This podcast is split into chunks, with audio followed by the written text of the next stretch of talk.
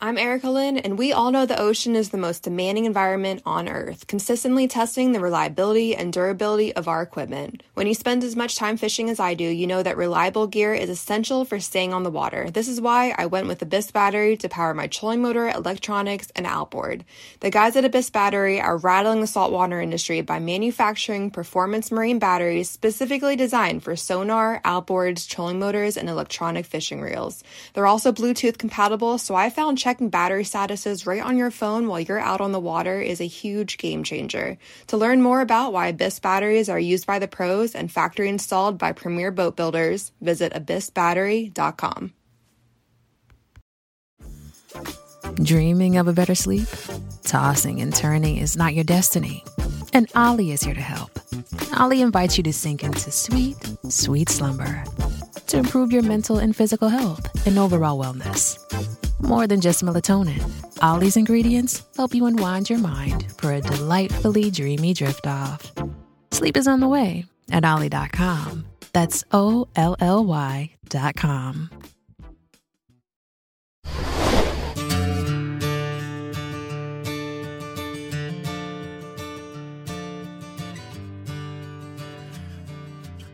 What is going on, guys? Welcome back to another Foul Front episode. It's been a minute. I think the last one we did was late season tips, and that was all the way back in November. It's uh, we got really busy with hunting season, ducks, geese, everything else. But in case you don't know, if you're new here, I am Matt from High Prairie Sportsman. You can check out my YouTube channel, Facebook, Instagram, TikTok, all that good stuff. And joining me per usual is my co-host Thomas Hoke from Hoke Outdoors, of all the other same things, YouTube, Facebook, yada yada. Thomas, how are you doing tonight? Oh, pretty good. Just finished doing some training with the puppy and uh, just relaxing right now. So excited to jump back on here. Like you said, it's been too long. I think in November I said we'd be doing one every month throughout the season, and that uh, prediction kind of crashed and burned a little bit. No, no fault of yours and um, or anybody else. I mean, uh, we just like you said, hunting season gets in the way and thinking about jumping on a podcast is uh, not necessarily at the forefront of either of our minds, I don't think. But yeah, excited to be back on here and uh, talking some waterfowl hunting. Yeah, yeah, just like you said, you know, we're uh, we've got more important priorities, I guess. Not to say that these listeners aren't important, but uh, we're you know we're we're worried about the ducks and the geese when it's hunting season. But now that the off season, or for the most part, the off season has set up on us, sadly, we're gonna have a few more episodes coming more often, at least, I guess. Um, but I think we'd tonight... both like to.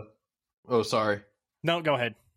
I was just gonna say, I think we'd both like to get some some get more guests on. We you know we kind of dabbled into that um, this fall before hunting season really got rolling, and I think we I really enjoyed those podcasts. So um, that's something I think we'll we will try to expand on going into the off season here. Yeah, and kind of one one idea I had for this um, is kind of just interviewing hunters from across the map basically you know yeah. different states based on you know what's their public land like what's their pressure like what's their access for private land stuff like that um, and i know i've had some people already reach out to me i've got a list i've got to go hunt all these people down so we can interview them um, but if you guys would like to be interviewed and you hunt a different state or even the same state as thomas and i um, you know, hit us up. You can check us out. You know, shoot us a message on Instagram, High Prairie Sportsman, Hoke Outdoors, or check out the Facebook group, the Foul Front Podcast group. But now that we got all that done, uh, tonight's topic, we're going to kind of do a season recap. Not going to get too in depth on it, just kind of maybe some general numbers, how we felt about the season. And then we're going to finish with a requested topic jump shooting. We had a couple people write in saying they wanted to hear jump shooting tactics, how to do it, our thoughts on it, yada yada, you know, all that good stuff. So that's going to be the plan tonight. But now that we just kind of before we hop that. into it, I do. I got a question for you because you always ask me how I'm doing at the beginning of the show. I need to start, you know, asking you how you're doing, and I feel like it's a, a particular emphasis right now because we're going into the off season, and you hunt harder than I think anybody else I know. And I honestly think I can say that. Thinking of everybody else I know, you hunt more days than anybody else I know. So what are what's your mindset going into off season right now? Did you get enough this season? Like are you kind of going into it with a little bit of relaxation, like time to change gears for a little while, or are you still rearing to go? I oh man, I can never get enough of it. I I I literally I love to duck hunt. I love to goose hunt. I just love to be out there. I mean that's that, that's I mean I like, live for it exactly. I didn't want to sound like like that I mean, guy, but it is like it's a very overused phrase, but I you are one of the few people I know who I can honestly say lives for it. Yeah, so I mean, I'm not it's it's been tough, you know, after after our goose season went out here. Um last season, you know, as soon as goose season went out, dark goose, we had snow geese around.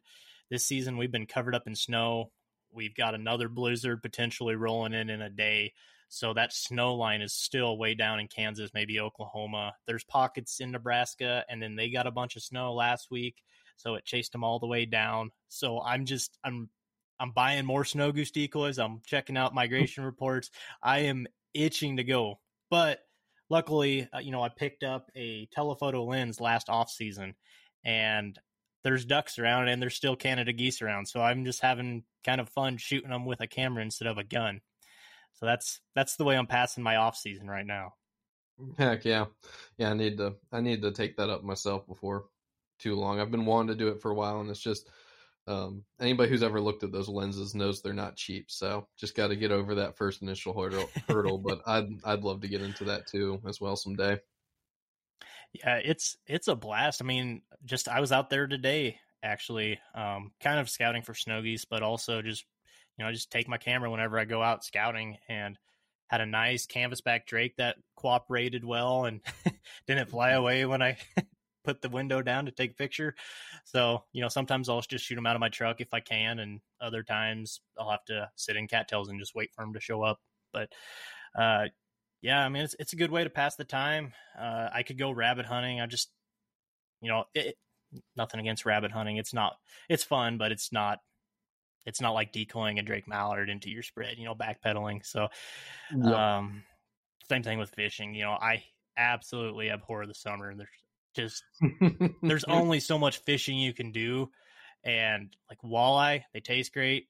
It's like reeling in a wet rag. I could not care yeah, less. They don't fight good at all. I don't care about green carp. They're Gosh, anyone can catch those. I know I'm going to ruffle some feathers. I do not care about green carp. I grew up catching largemouth, and I they don't do it for me. They're boring. Like I'm either fishing for food, like probably my favorite type of fishing though, trout fishing. I absolutely love that. And if I was closer to like mountains or actual nice trout streams where it wasn't like a six hour drive or something, I would do that a lot more. I absolutely mm-hmm. love trout fishing, pike fishing too, but I, I just don't I don't get the bass fishing thing. Like I don't get why it's such a big deal to people. You know, like they don't taste that great. I guess if you want to catch them and throw them up on the bank so they don't eat little ducklings, mm-hmm. you know, we're mm-hmm. we're all on this whole predator thing here in Nebraska about protecting nests pheasant pheasant nest and everything, turkey nest, and they're introducing bills for that kind of stuff. And like, okay, if if that's your mentality, I'm just gonna go start hooking every every largemouth bass and chucking it on the shore. You know, it, we could do a whole episode about that too, uh, predator management and the actual ramifications, and that would be a good topic because I know there's some people that have talked yeah, about it. It's a really blurry line, and I know it's not what we want to get into today, so I won't delve into it. But I, I agree. I think that would be a really good topic, and um, definitely stuff to touch on there on the waterfowl side of things, but then stuff across kind of the hunting and fishing realm in general. So yeah, that'd be a that'd be a fun one to jump into. Yeah, but like a, yeah, we won't we won't beat that up too much more. Just let that go for now. But um, I'm sure uh, someone's gonna take offense to green carp. That's all right. Oh yeah, I mean, there's always someone. But uh, one thing I have noticed is that, and I fall into the same category as well. I think a lot of duck hunters seem to really enjoy trout fishing over like some of your more typical freshwater, you know, big water fishing, bass fishing, pike, walleye, all that sort of stuff. Because like trout fishing is such a change of scenery for most of us. Like we spend the entire year hunting ponds, wetlands, swamps, you know, stuff where you'll find bass and other uh, kind of typical warm water, freshwater fish. and then you go to a trout stream and you're in this little five ten yard wide uh, clear water stream. It's just a totally different environment. So uh, that's my kind of theory why I don't know if duck hunters are drawn to trout fishing uh, as opposed to other freshwater fishing. Yeah, that's that's an interesting theory. And I guess you could build off that too. You know, as a duck hunter, we all kind of want to be secluded, right? Or at least I know mm-hmm. like Elliot and I do, um, where no one else is around us, and it's a lot easier to do that in trout fishing, where you know, like you're hunting or you're you're fishing those little streams surrounded by trees. Maybe you're up in the mountains. There's hopefully not a lot of people around, and you can just be closer to nature. Um, that's you know that's probably one of the main reasons I like doing it. Um, and trout just I mean they're just fun to catch, but uh, yeah. Yep, absolutely agreed. All right, well, into the jump shooting. I we're was, doing a really good job of interrupting each other tonight. Typically, I know, I know, we're. you can tell we're out of practice a few months, yeah. but uh, let's. I guess let's just go about our season. Let's just cover that real quick. Our kind of our quick season recap. We don't have to, you know, just we'll just do a quick season recap, I guess. yeah. Go from there. Um. So Thomas, how was how was your season? I know you started off hot up there in um what was it, Minnesota, North Dakota. Yep. And that's pretty much all that, that's pretty much all that anybody who was following along online got to see, unfortunately. Um, yeah, a recap's probably in order from me because I've been meaning to release some videos and just haven't got around to it. But I actually had a really um, good season. Obviously, Minnesota was a bunch of fun. We've kind of already touched on that a good bit. Um, but then, right, so I spent the entire fall up there pretty much until right before Christmas. The last month of that time in Minnesota, I wasn't really doing any hunting because uh, we were froze up up there. So was just hanging out, working, and um, came back home right before Christmas and did a bunch of hunting in Virginia, a little bit in North Carolina, and then also made a road trip down to Texas. So uh, definitely got into it in January. Um, although I still didn't really hunt as much as I would have liked to or typically would have just because I had uh, the puppy and you know he took priority over getting to hunt every day like I typically would try to. So um, yeah, really fun season. Nothing to complain about. Uh, Texas was probably the highlight of like the second half of the season, but uh, yeah, I got some bunch of cool content coming out hopefully here before. Well, I guess I shouldn't say before too long. I'll probably wait till August at this point, but um, yeah, I have got a bunch of videos that'll be out uh, whenever kind of it's time to start releasing waterfowl hunting videos again. Yeah, so I guess have you ever mentioned your puppy's name? I know you did that video when you picked him out, but did yeah, and I guess I never confirmed it. Yeah, I said What's... at that point I was floating between Leroy and Clyde, and I ended up going with Leroy. So I, am glad. I'm really glad I did. It's been a, I don't know, just a a very fitting name for him. I feel like so. Yeah, old Leroy has been uh, Leroy. I like it. Yep, taking up lots and lots of time, doing lots of training, uh, just lots of exercise for him. He has a ton of energy, so he's uh he's keeping me in shape, and uh, I'm very thankful for that, and having a blast training him. awesome. So now the got to pass the buck on to you. What have you been up to? Well, I had uh, I had my best year ever. I had to work more. Um, I think I lost like 15 pounds from the start of teal season to end of goose. Um, oh come so... on, that's light work. I used to when I was hunting in the Virginia swamps, I would weigh myself right before our November split started, and then weigh myself at the end of it. It's like a 11 day split, and I would typically lose like 10 to 15 pounds in those 10 days. Yeah, but I mean, I don't weigh that much to start with. Not to say that you do, but. Uh, fair point. Yeah, I probably also had a few beer pounds to shed when I was uh, doing that. well, I mean that yeah, car- carbo load. You got a carbo load every night after work. You know, after hunting, so you're ready to go the next day. But uh, no, uh, no, I had to hunt hard, scout really hard actually, because um, you know we had we had the drought and it really limited water, um, which you can attest to. I mean, you hunted in Nebraska for mm-hmm. a weekend, um, and it was just it was tough. And then we got the we got the fronts, and started pushing some birds in, and it was looking really good. And then it just got cold, and it didn't quit snowing, which we need the moisture. And I love hunting snow. I love ice holes. perfect conditions for that. But it'd be like, okay, you get it, you get eight or ten inches of snow, and everything's froze up. There's only little pockets of open water here, or you make an ice hole somewhere, and then the birds, you know, it takes the birds a couple days to find it, or you lose a lot of birds. There's still a few around, but they go somewhere else, and then they have to relearn the whole area. So it usually would take them about a week to try to find like find an open area. Like they would, it's like they knew there was places that were open elsewhere, and they would just disappear, and then just you know random days they'd show back up, and then right as soon as you got them patterned again, here comes another giant snowstorm, and it would mess them up. So and it, I mean, it just covered up the food source, pushed a lot of birds south. Um, so yeah, I you know I I would love to hunt ducks more. Um, so when it's duck and goose season, I'm going to target more ducks. But I had to go out and target geese, which I guess I shouldn't really be complaining about. But uh, you know, it, it, uh, it was it was an amazing season. I'm not I'm not trying to say it wasn't, but it was it was new challenges, which is, is always part of the fun, in my opinion. You know, it's relearning areas that you already had learned because of changing weather, changing um, just all kinds of different conditions. But uh, so I've got my whatever data up here on freelance hunt stats. I think it's going to be called North American Waterfowler. It's from our buddy Elliot. Um, and I know some people are going to ask, and I've already been asked on Instagram. So my total duck count was 212 on the year. Oh my gosh!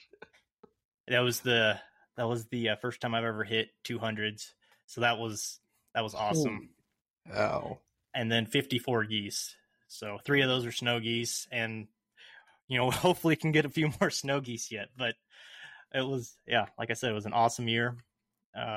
Um, I've been eating a lot of. I've been eating a lot of duck. I've been eating duck since September. How many so. pellets did you put through your grinder this year? I don't know. It's that bismuth. I mean, I find them chopped up. Like they'll once you get it ground up, they'll be at the bottom. Sometimes they pass through holes. Sometimes they don't but oh, like, yeah, yeah, they it doesn't. It doesn't like I haven't busted any blades. Knock on wood, which I guess is a perk of the bismuth. Because well, I forgot. Yeah, you, I, I totally forgot. You're shooting pretty much exclusively bismuth the entire season. So yeah, that makes sense. Yeah. You know, it's not going to be like hitting a steel blade or a, a steel no. pellet with that blade. And I, I try to pick them out, you know, as best I can. You know, you cut you cut the breast up into strips, and you, you can find mm. the mm-hmm. holes and kind of follow them because you don't want the feathers that the BBs punch in there either. So yeah. I I'm usually pretty careful with that, but I mean I've got it down. You know I make make some summer sausage. I have.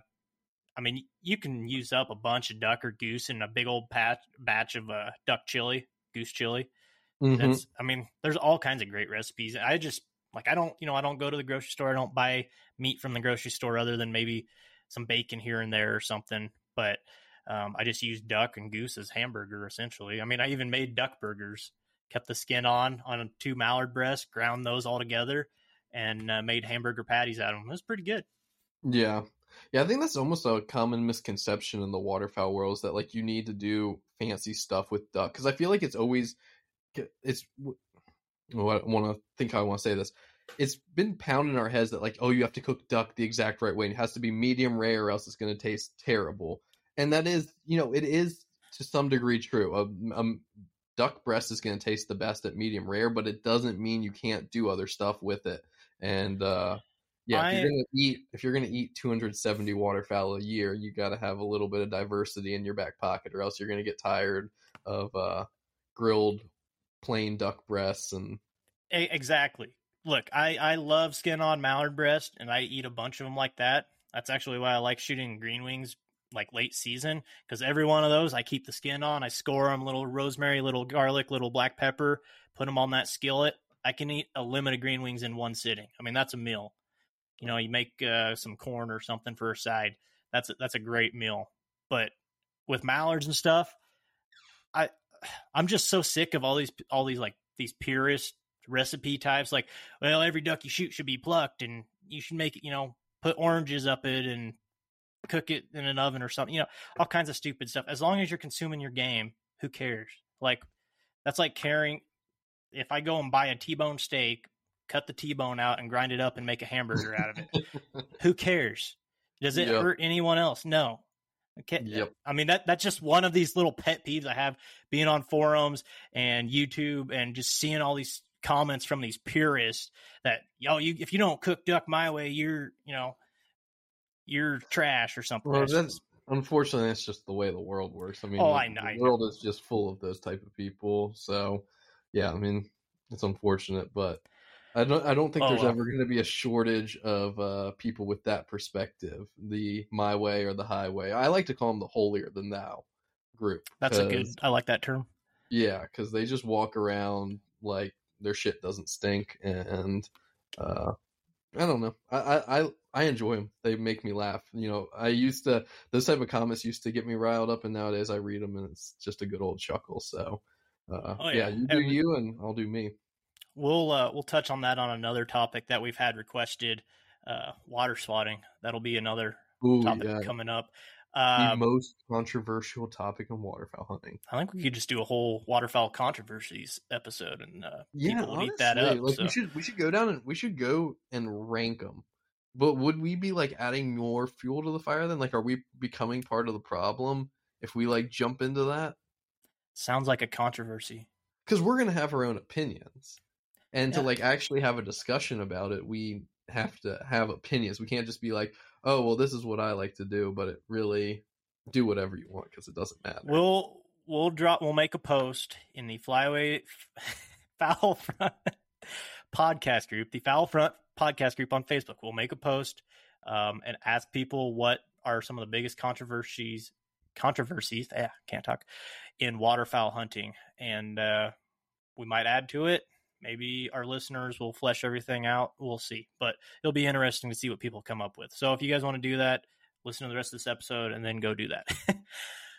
but all right, I think I think we've hammered that through enough. Let's get to the main topic for the night: jump shooting. This was requested, like I said, had a couple people. I asked, you know, topics they would be interested in hearing on the podcast, and uh, jump shooting got a, a, a, good chunk of votes actually. Um, we had a lot of people write in for it, so uh, I figured what better person to talk jump shooting than one of the uh, best jump shooters on YouTube, Thomas Hoke. Oh um, man, lots of trial and error to get to that title, I guess. if, I, if I'm even close to there, but uh, I appreciate it. Yep.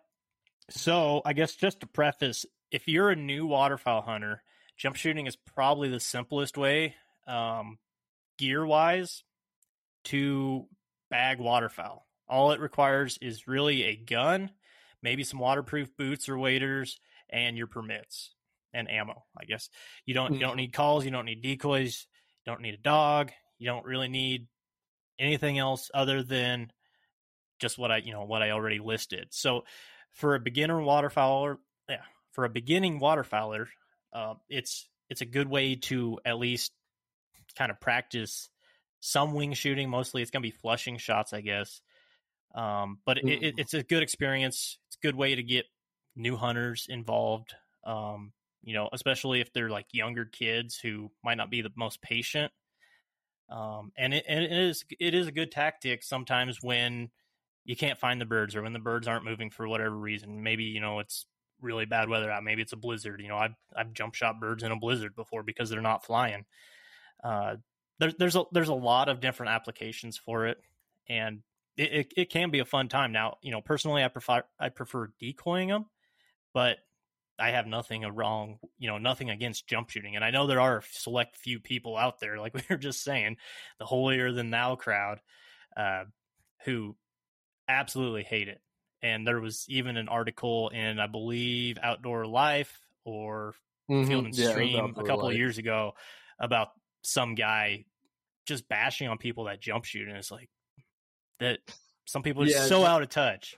But we should drop that article link in the foul front when we post this in the Facebook group when we post this, because um, I feel like that is probably like the type A example of a holier than thou uh, attitude. Like I remember the way the guy framed his argument there about why jump shooting was bad or unethical. uh, it was all revolved around basically people messing up his hunt.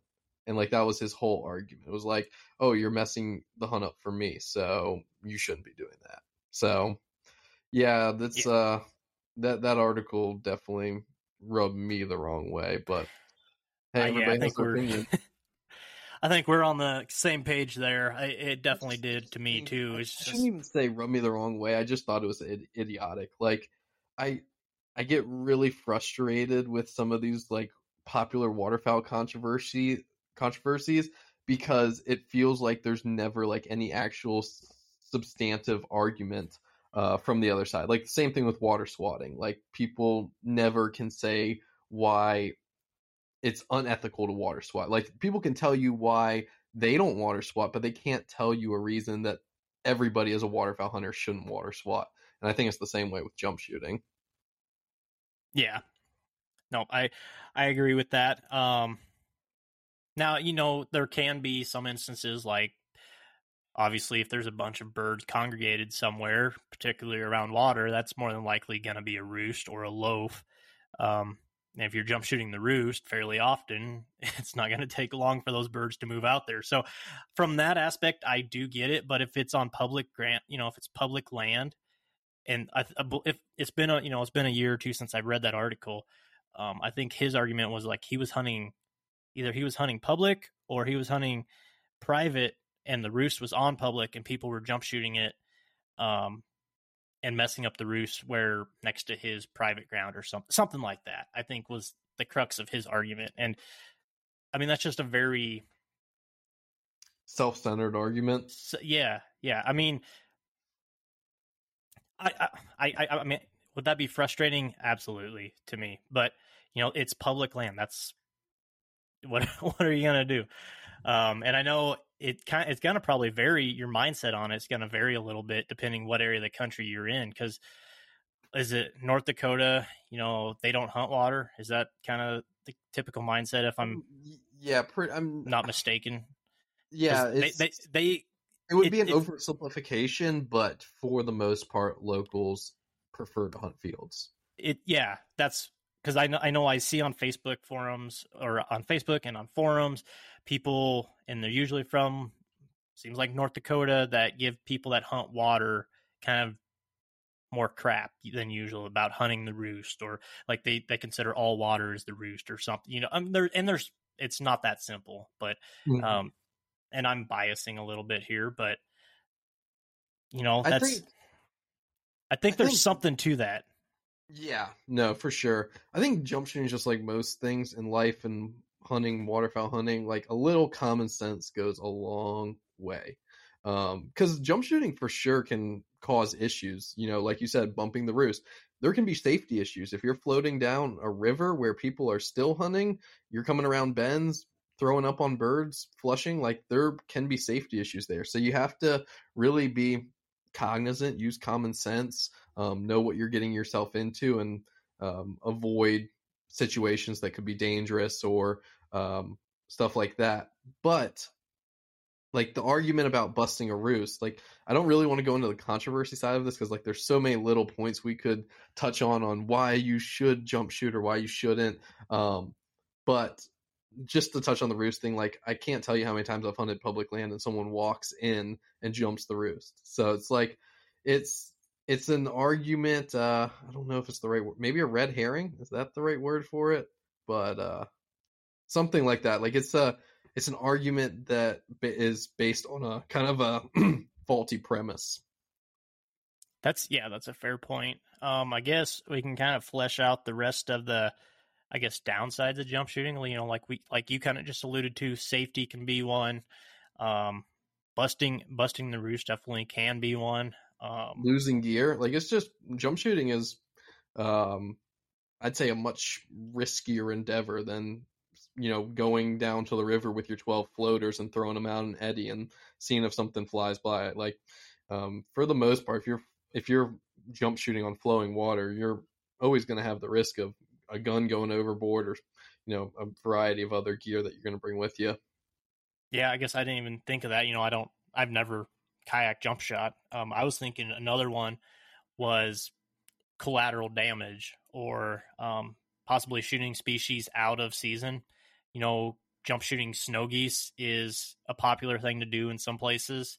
You know, you find snow geese, they're coming up, they roost up on this pond or they're chilling on this pond right next to the dam or a hill or something. You pop over and boom, guess what else is in there? Canada geese, speckle bellies, pintails, all kinds of other ducks.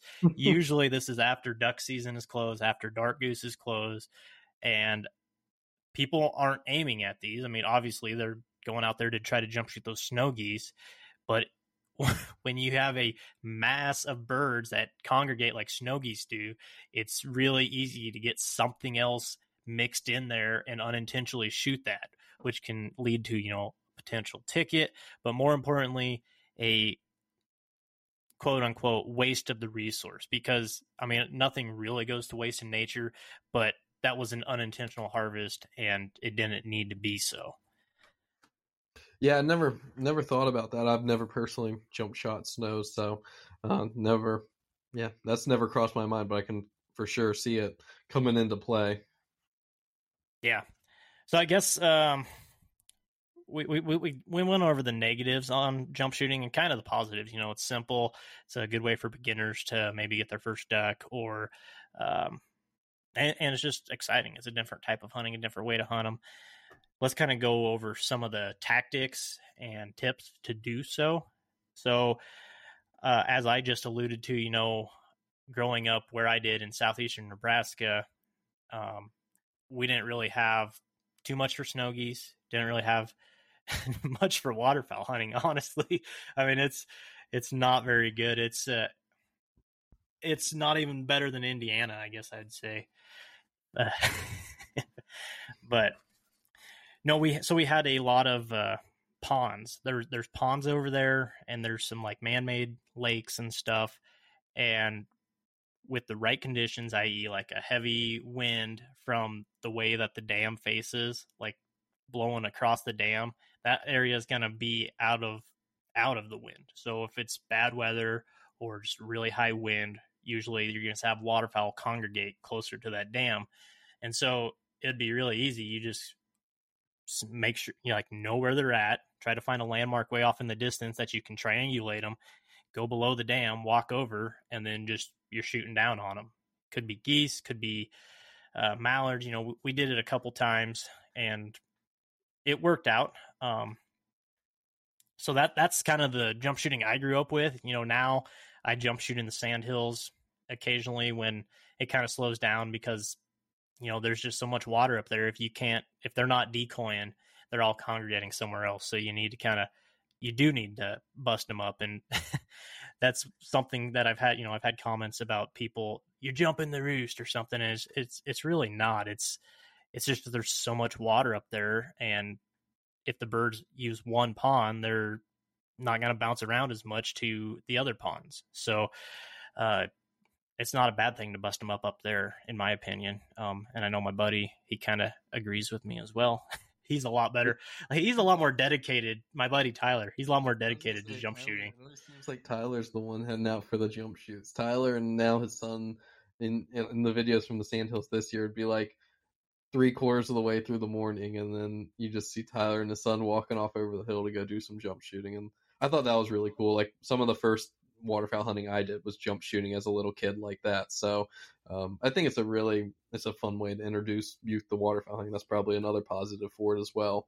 Oh, exactly. I mean, because you know, it, if if the birds aren't flying and decoying in, or you're not even seeing birds, that a little kid's attention span is not very long. So that's a great way, like you just said, you know, a great way to get them introduced, and it's usually exciting. Um, if you, especially if you can, because it's it's not hard to get a little kid up on them. You just have them behind you when you're shooting, mm-hmm. but so they can see all the birds and you know hopefully you get something. Show them, you know, just show them the, the excitement. Um, but back, uh, well, sorry, lost. no, no, you're good. And I think that like along that same line of thought, you know, if you're in a in, in, a duck blind or hiding in the bushes, a lot of times when you're working birds, like it's really hard for a little kid to follow along with the with what's going on. Um, versus like if you're sneaking up to a, a little creek or something like that like the kid is a lot more aware of what's going on. I know personally, like whenever I was doing stalks as a kid versus you know just seeing a blind, hearing everybody call, and eventually you know there was a shot called. When I was sneaking up on places, there's a lot more anticipation there, and uh, like those were the moments that I wanted to have more of. I guess when I was a little kid, like I remember thinking as like a 14 year old who had gone waterfowl hunting I don't know, a handful of times at most. Like, oh, I really want to go jump shooting when I get my driver's license because, like, that's when I have the most fun. Yeah, and I guess um, you know, up up in the sandhills, it's kind of it, it is a whole different type of hunting. It's like you know, I've prone crawled in waders a couple hundred yards just to get close to like a Drake pintail. Um, Did you Tyler's? Did, yeah, yeah, that was the year I uh I got my duck slam in one in the oh, first morning. Yeah, yeah, I was like I was going so the duck slam in Nebraska is is a either species of teal, a Drake mallard, a Drake pintail, and a Drake widgeon. And I think we had a Drake widgeon come in. I had a teal, and then I jump shot a Drake mallard and a Drake pintail that later that morning. So yeah, for those of you that don't read the Nebraska Game and Parks magazine, because Matt was featured in it for this, uh, Matt was actually the first person that year to complete the slam. So don't forget to mention that. Yeah, that was that was pretty cool.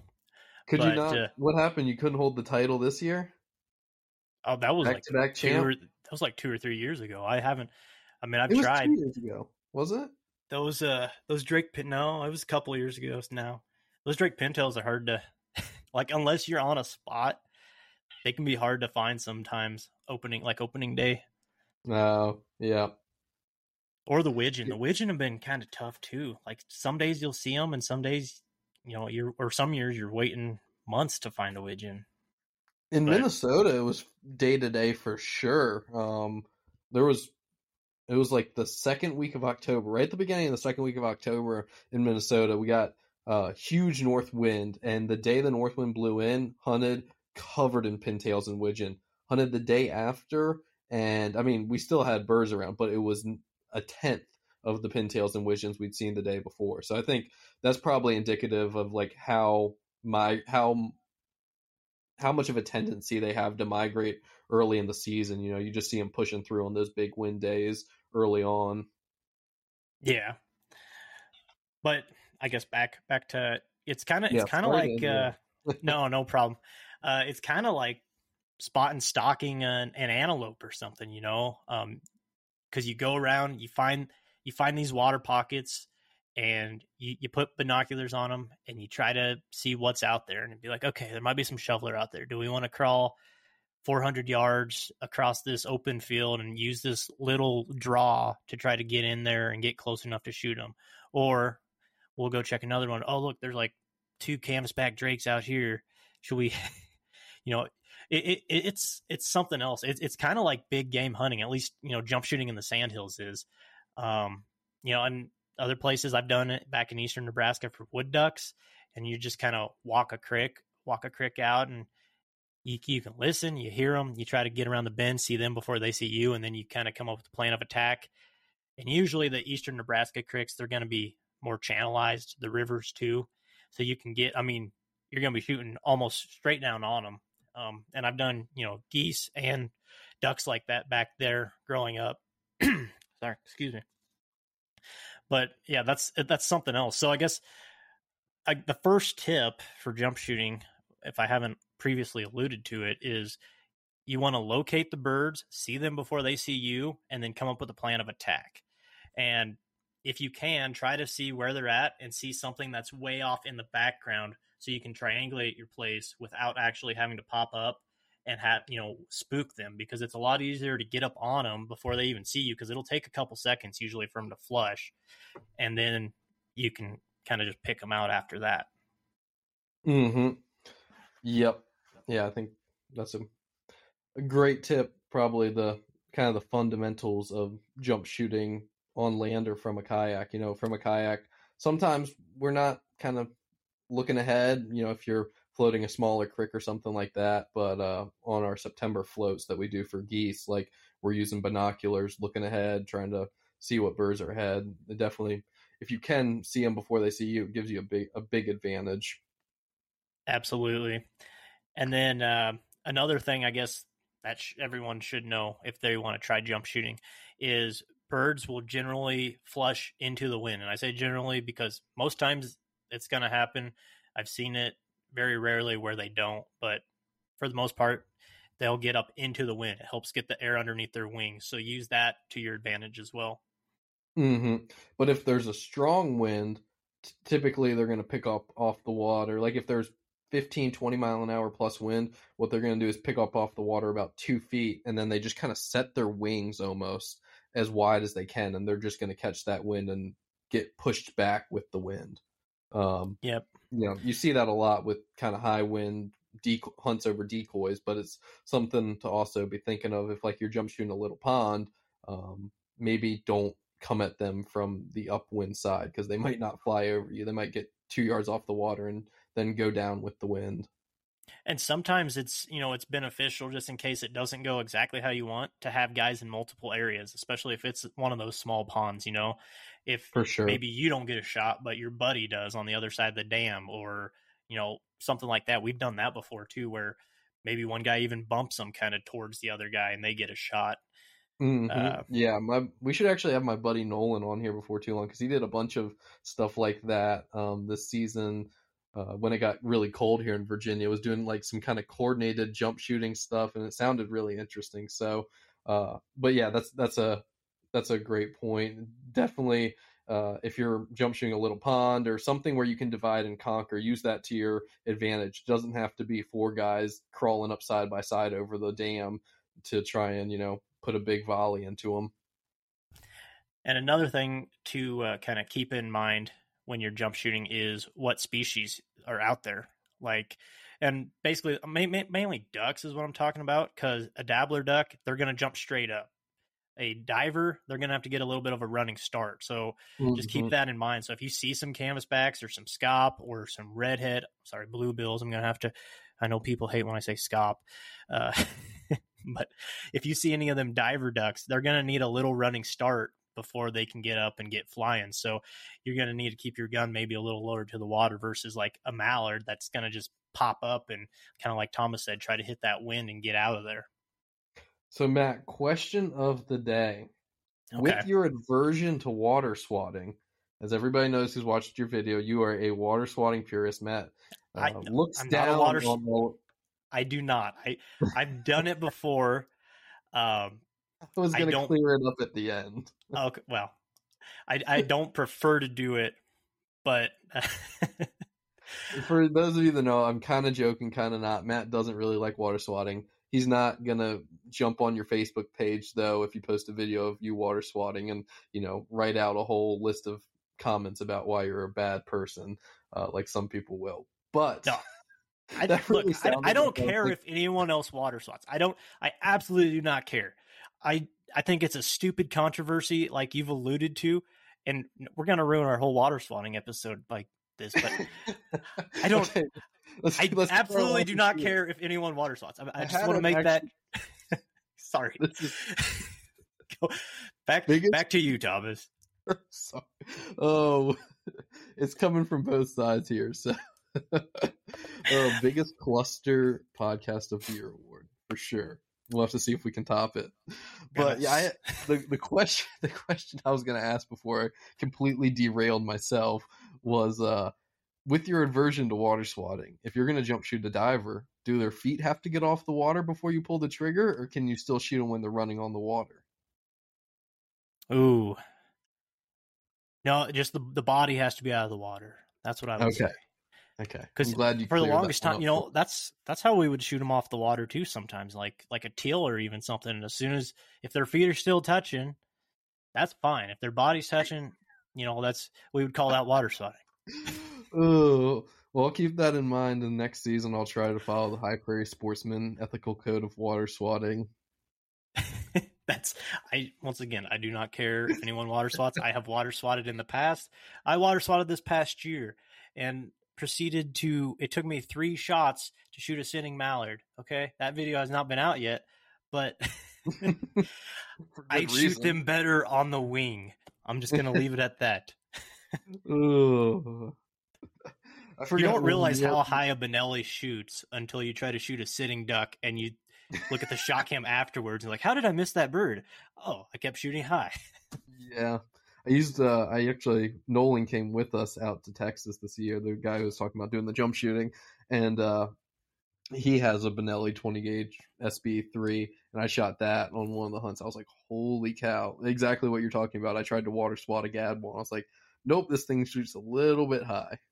It it takes some getting used to and I can hit them when they're in the air for whatever reason. And I I'm sure you just I'm, get used to it when you yeah i mean you get used to it but when you're water swatting you know i don't do that very often. So it's like a whole different you don't you don't process that. You're like okay if i just point the gun you know then it should hit the bird and it it didn't it went over the bird.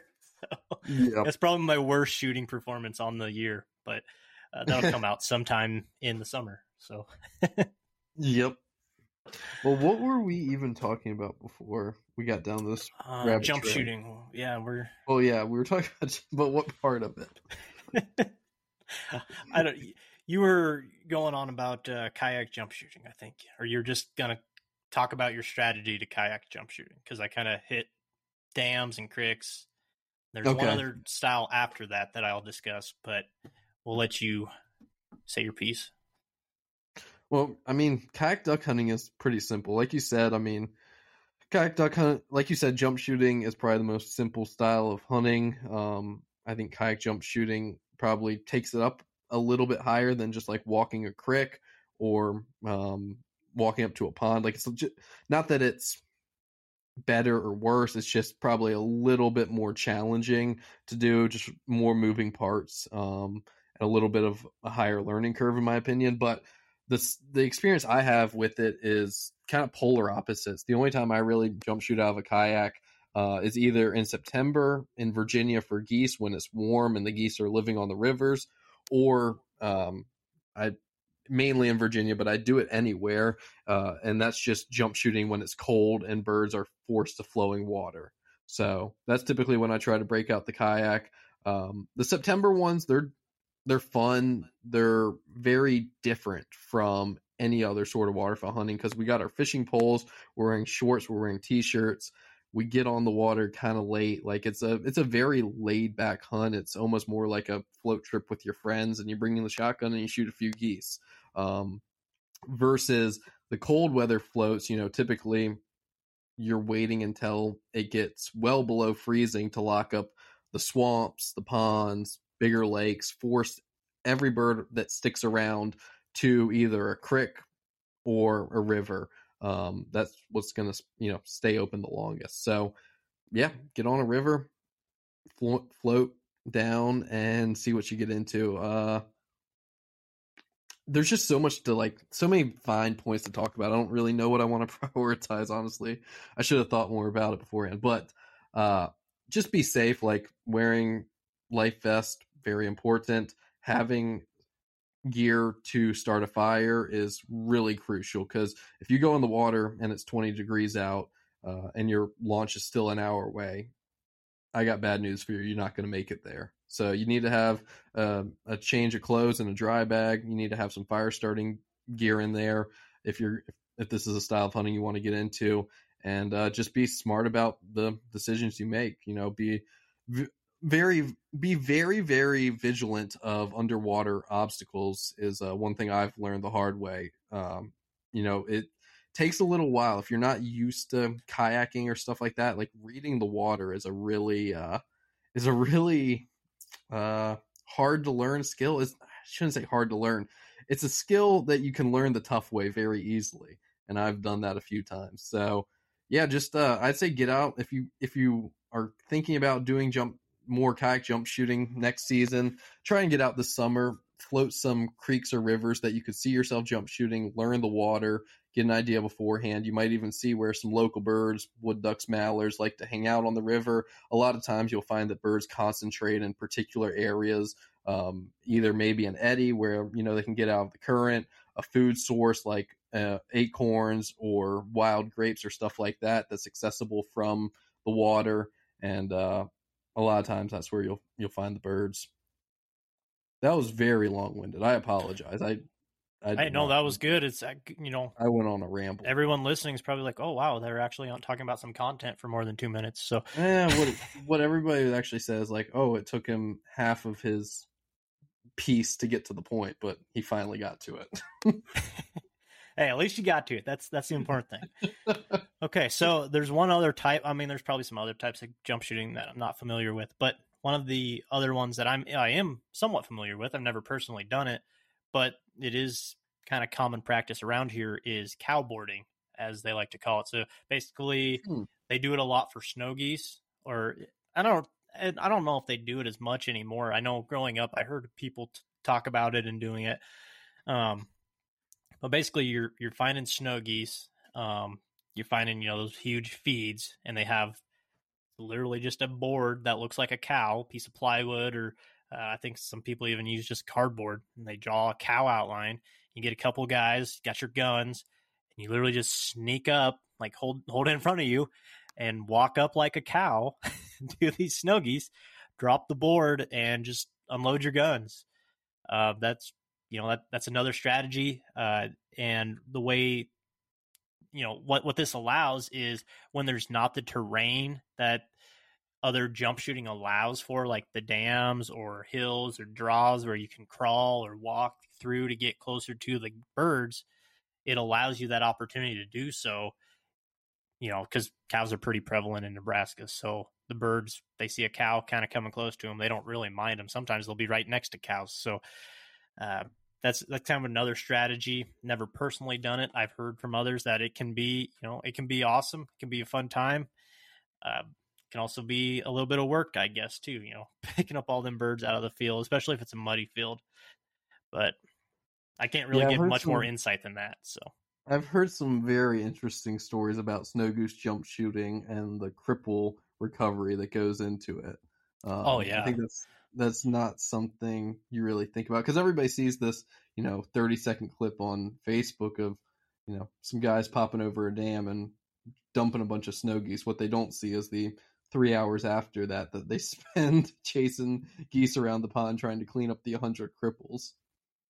Yeah, so that actually kind of leads into another tip is when you are jump shooting, if possible, like when I do it and there are, you know, a fair amount of birds, I like to try to shoot towards the edge if I can or kind of wait, let the that initial volley lift up and you'll usually have some stragglers and you can pick those out so you don't accidentally collateral because you know you, you definitely don't want to shoot over your limit. You don't want to shoot species like if there was pintails mixed in even during duck season and you have you know accidentally shot two, you're over your limit. So you pick one out and you know flock shooting isn't usually that efficient either. Uh, but pick one out and try not to you know try not to collateral i try to work the edges so to speak or let that initial volley lift up if i can um it's one of those I, things. It's such a good tip, but it's so much easier said than done. Like it's something. It's, it, it is. It's something that I, you know, like from the first season I got into waterfowl hunting, you hear don't flock shoot. You see it in practice. Like when you flock shoot, you shoot poorly. And still, there was multiple times the season when I pulled up in a hundred percent flock shot. Like it's just so easy. It's it's almost a natural tendency. Like you just see this big moving mass of birds and you just want to put it in the middle of them and you think you know four of them are going to fall and a lot of times it's one or zero yeah you just completely miss typically is what happens i yeah. i know some people are going to ask about like recommended choke tubes for jump shooting and that really is location Cylinder. dependent no for snow goose jump shooting that's that's how you get all them collateral cripples. I know I'm sure people use cylinder. Um, when I do my small crick jump shoots, I like IC just because usually you're really close to them, and I don't want a full choke to blow them up at five. I mean, I'm five ten yards. If it's if I know it's gonna be a further distance, like if I'm ever on a river or maybe big water, I'll probably you know I'll have a full choke in just so I don't collateral and especially on geese. If I'm shooting jump shooting a goose, which I haven't I don't know if I've jump shot geese for a while. But uh, Virginia. Uh, I I need to I need to get over there that way. But yeah, so your choke's just going to vary depending on kind of your conditions. Um, I would say modified probably is just a good intermediate for everything. You can get out to 40 yards roughly with them and still be good within 20. Mm-hmm. Jim, I mean, yeah. pattern your gun, but yeah. I, I, pretty much keep the same choke in my gun the entire year, um, just a light modified. But um, for some goose jump shoots, I will put in improved modified. Like typically, the first jump shoot we do in September, the geese are really dumb, and then after that, they get uh, progressively smarter. So towards the end of September, if we're still doing floats, I'll I'll definitely put in.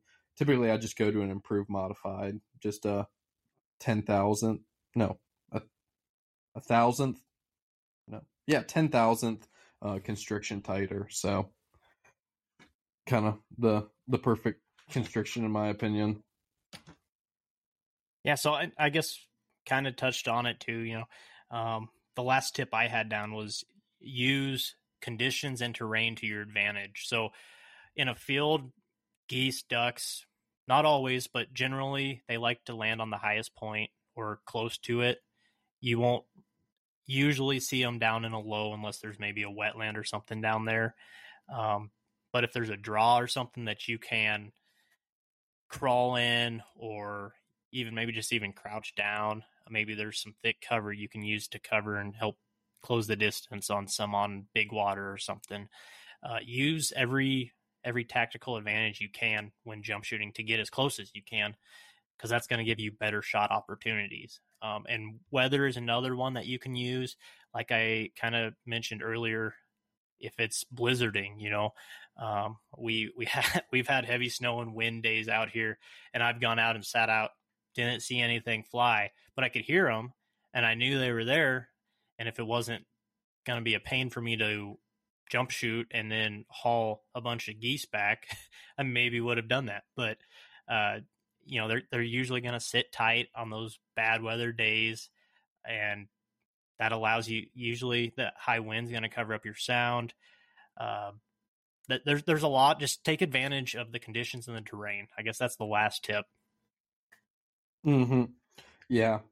I I love jump shooting in the snow personally. Like one of probably my favorite style of kayak jump shooting would be doing like a cold water or cold weather um, hunt in the snow. Which I guess if it's snowing, obviously that implies cold weather. But you know, after a couple nights of freeze up, you get some snow moving in.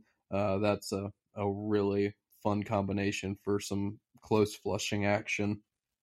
And so I see. I should do more of it because it seems like in you know different areas that I hunt, the geese in particular, like in January, February, there'll be days where it's like high of four degrees, and geese aren't going to fly. If they do it all that day, it's not going to be until the afternoon. So you could get up eight o'clock, nine o'clock, go out and jump shoot, probably jump shoot a limit fairly easily. I mean, if you had an area where there was a good amount of geese to, geese around. Uh, I just never really do that because I like to decoy them more. Um, but that that's another instance, you know, that those really cold days, birds typically will kind of spend more time on the roost, which I guess don't jump shoot the roost. but yeah, there's just if you make sure it's not the roost, find or don't blow them all out. Yeah, just another That's, common sense sense thing. Yeah. And it's such a fine line with jump shooting too. It's probably it's the thing I struggle with when jump shooting the most is deciding when it's too many birds to shoot into because I think there's always that threshold. Like Definitely. if I come up on 150 200 geese in September, um, I probably am not going to want to shoot into them because I don't want to educate all those geese that someone floating down in the kayak could be shooting at them versus like if I see probably 30 or 40 mallards in a, on a little creek in January when I'm floating, I'm also not going to shoot into those because I want to come back and hunt them over decoys. So, you know, it changes from throughout the year, uh, but there's always kind of that certain point where you come around a corner and it's enough birds where it's not a good idea to shoot into them.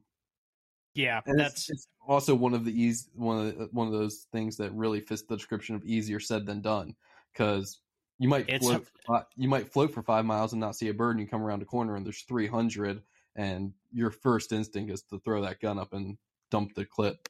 Dump the it, clip. Oh gosh. dump yeah, your no, magazine. It, I don't even know. I don't even know why I said that. shoot all your shells. yes, shoot all your shells. Let's be politically correct correct here. There you go. But no, it, it definitely does take um, you know some self restraint to hold off on those big groups. Kind of what I was alluding to would be, you know, like group of, a group of ten, group of five, a pair, have at it, you know. But yeah, yeah, leave those big groups alone. Honestly, mm. so yep. Unless it's the last day of season, then doesn't really matter. Have at them. Yeah, same thing with roost hunting. For fifty nine days or however many days your season runs, take one off that number. Yeah, don't shoot the roost for those days. But last day, oh, that's the day for it. I know, I know guys that do that. They last day of season, they get a bunch of people and they're hunting the roost and oh, just burn it until the next year, basically. Oh, so, gosh. I mean, it's I a good time. I, am sure I've never, I've been a part of one or two of those. I mean, it's a good time for sure. Might piss some people off, but it's a good time. I'm sure this podcast will do that too. So uh, we'll get to my abundance of incoherent rambling and stumbling over my words should piss everybody off to begin yeah, with. So. It's all right. It's first first one back. First one of 2023. Happy New Year. Uh, what other holidays? Happy Valentine's Day, Happy Groundhog's Day, Happy President's Day, all that good stuff. We're back. Oh yeah, President's Day. We'll be back more more often. Uh, St. Patty's? Uh, St. Patty's Day, yeah. National Drinking Day. Day. I mean, that's uh, what it is. What what uh, what what is what else tip is typical of a St. Patty's Day celebration? Mardi Gras. You got Mardi Gras coming up next. Okay, coming I mean, up Mardi tomorrow. Gras Mardi like, Gras is tomorrow.